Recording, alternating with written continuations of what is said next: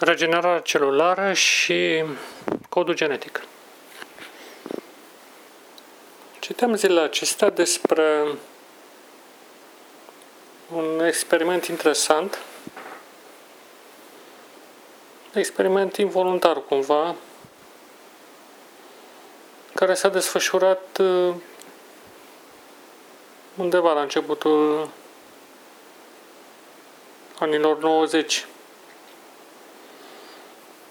Este vorba despre urmărirea diferiților gemeni cu cod genetic identic vis-a-vis de afecțiunile pe care le-au dezvoltat de-a lungul vieții pentru a se constata în ce măsură ele sunt identice sau nu. Ceea ce rezultat a fost interesant și anume că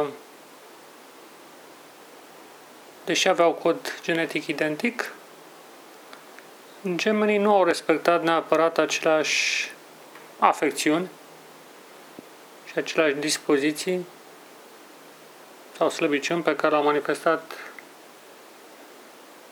să zic, unul dintre cei doi. De regulă erau dubleți. Mai departe, au mai fost făcute și alte constatări și în final s-a tras o concluzie că acest cod genetic nu reprezintă niște instrucțiuni executate mecanic de către organismul uman, de către celula umană, ci mai degrabă reprezintă o partitură pe care celula se stăduie să o interpreteze vis-a-vis însă și de condițiile de mediu în care se găsește. Și influența mediului asupra interpretării partiturii genetice este extraordinară. Acesta vrea să spună că putem avea un cod genetic identic, însă în condițiile în care mediul prin care trecem sau situațiile prin care trecem sunt diferite, interpretarea va fi cumva și ea diferită.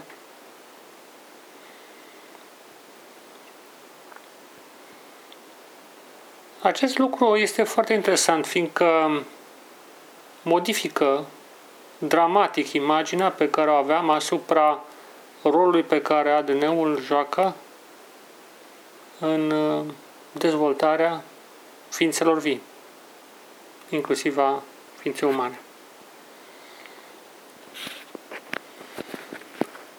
Referindu-ne la consecințele căderii în păcat, care a dus implicit îmbătrânirea și moartea, de fapt boala, îmbătrânirea și moartea, am evidențiat această blocare a regenerării, a secvențelor care definesc regenerarea în acest cod genetic. Pe de altă parte, ne dăm seama că există și o eroare de interpretare sau abatere datorită schimbărilor de mediu. Schimbarea de mediu nu e neapărat legată numai de schimbări obiective care apar. Uneori e legat și de răspunsul pe care organismul îl dă. Iar aici rolul minții umane este extraordinar. Mintea umană putând să amplifice sau să diminueze impactul factorilor, să zicem, oarecum obiectiv de mediu.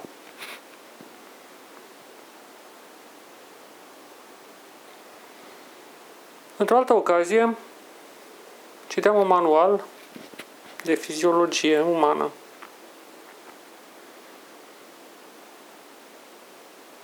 Undeva cu vreo 2-3 ani. Mai aduceam aminte de lecțiile de fiziologie și anatomie din perioada în care eram elev la liceu și știam de anumite dogme, care de altfel nu credeam, dar care erau luate ca atare în lumea medicală. De exemplu, că neuronii nu se mulțesc de-a lungul vieții, ci că ei doar descresc. Teorie invalidată de descoperirea celulelor STEM. din care neuronii sunt produși. O altă teorie era legată de memorie, și anume că memorarea se face prin modul în care se aranjează circuitele neurale în creier. Acesta n-ar explica potențialul extraordinar al ființei umane de învățare și ar aduce și o limită destul de mare. Uh, din fericire lucrurile nu stau așa și citeam în acest manual că neuronul este capabil să manipuleze molecular, cred că și cuantic, astfel încât uh, să poată stoca la nivel atomic, deci foarte fin, informații pentru o depozitare de lungă durată.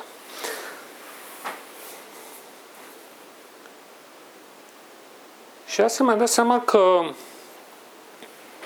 multe erori în abordarea medicală se datorează și unei limitări de viziune vis-a-vis de știința sau nivelul științific al epocii respective. Un prim aspect sau prima întrebare este cum am putea interveni în sensul pozitiv pentru a ajuta citirea corectă a codului genetic și pentru eliminarea chiar de blo- a blocajelor care există undeva în el. Anumite gene care sunt comutate într-un sens sau în altul. Bineînțeles, se caută medicamente, substanțe chimice care să realizeze acest lucru. Dar nu se sigur că va fi așa de simplu ca în ce privește, să zicem, antibioticele. Adică o substanță injectată în corp care să-și facă treaba. Lucrurile sunt mult mai complexe și mai rafinate.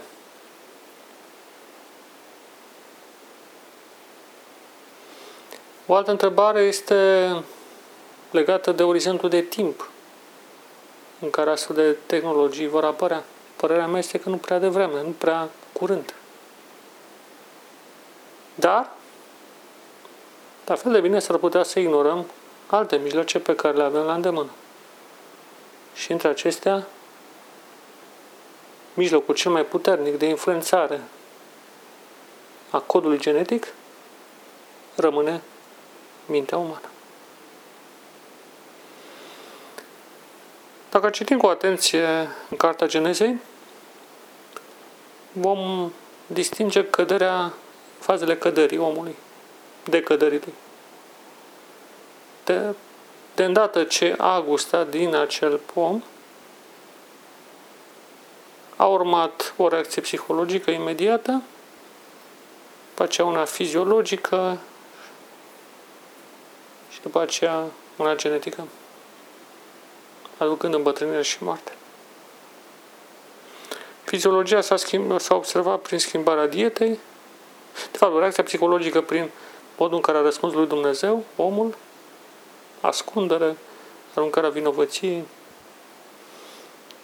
sentimentul că este gol, fiziologie prin schimbarea fiziologică prin faptul că dieta a fost modificată ca să adapteze la schimbările produse și numărul 3, genetic prin îmbătrânire și ulterior moarte. Consider că într-un mod similar, vindecarea va parcurge aceleași etape. Impact psihologic, fiziologic, genetic.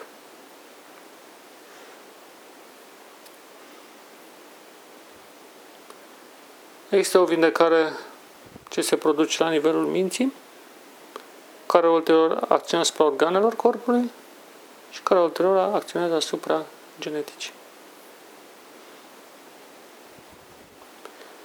Toate organele au uh, în componențe sisteme nervoase cumva autonome.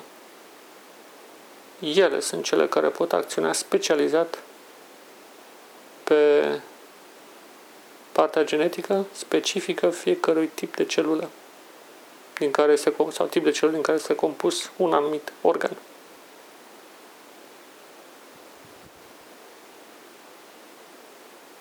Dar cum poți opera la nivelul minții umane?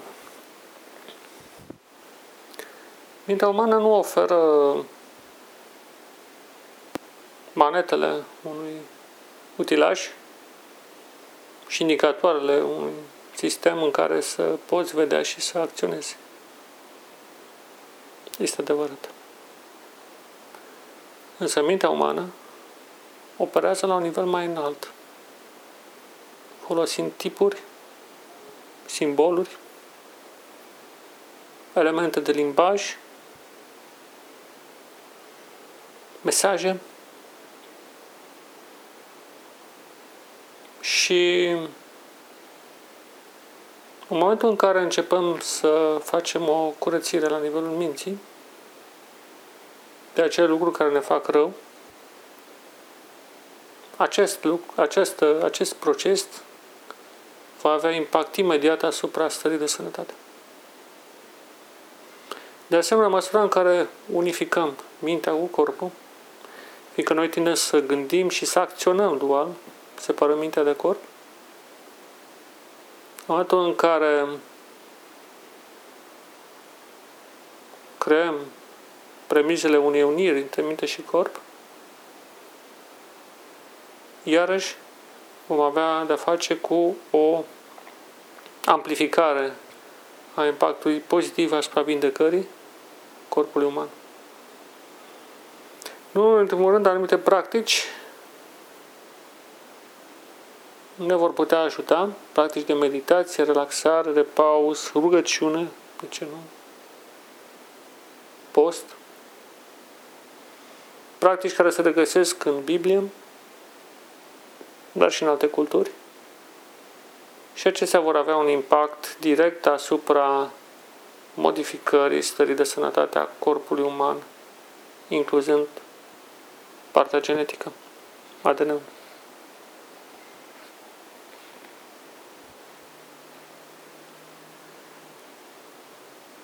Hristos a rezumat acest proces pentru un singur cuvânt, regenerare. Tradus și naștere din nou. Prefer regenerare. Renaștere, dacă vreți. Regenerarea sau nașterea din nou îmbracă toate aspectele ființei. Mental și somatic. Corpul uman inclusiv aspectul genetic. Vindecările pe care le-a făcut, inclusiv reconstrucție de organe, chiar și învierea sau învierile pe care le-a realizat, toate acestea indică posibilitatea ca prin meditație, rugăciune și post,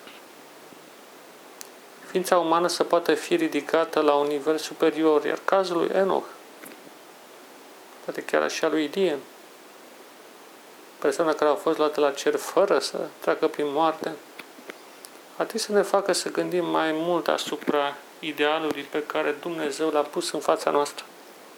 Dar, lăsând aceste lucruri cumva la o parte, cred că ținta noastră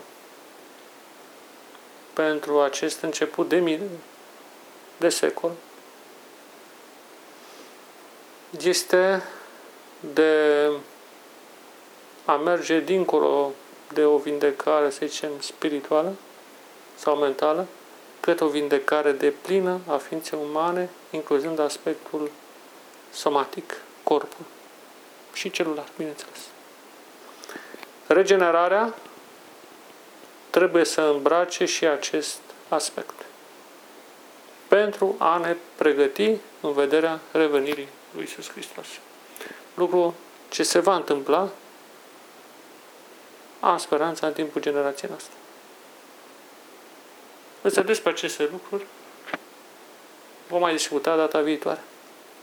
Până în alta țineți minte. Până data viitoare țineți minte. Mintea umană este instrumentul specializat pentru regenerarea celulei și a ADN-ului. Vă mulțumesc pentru atenție.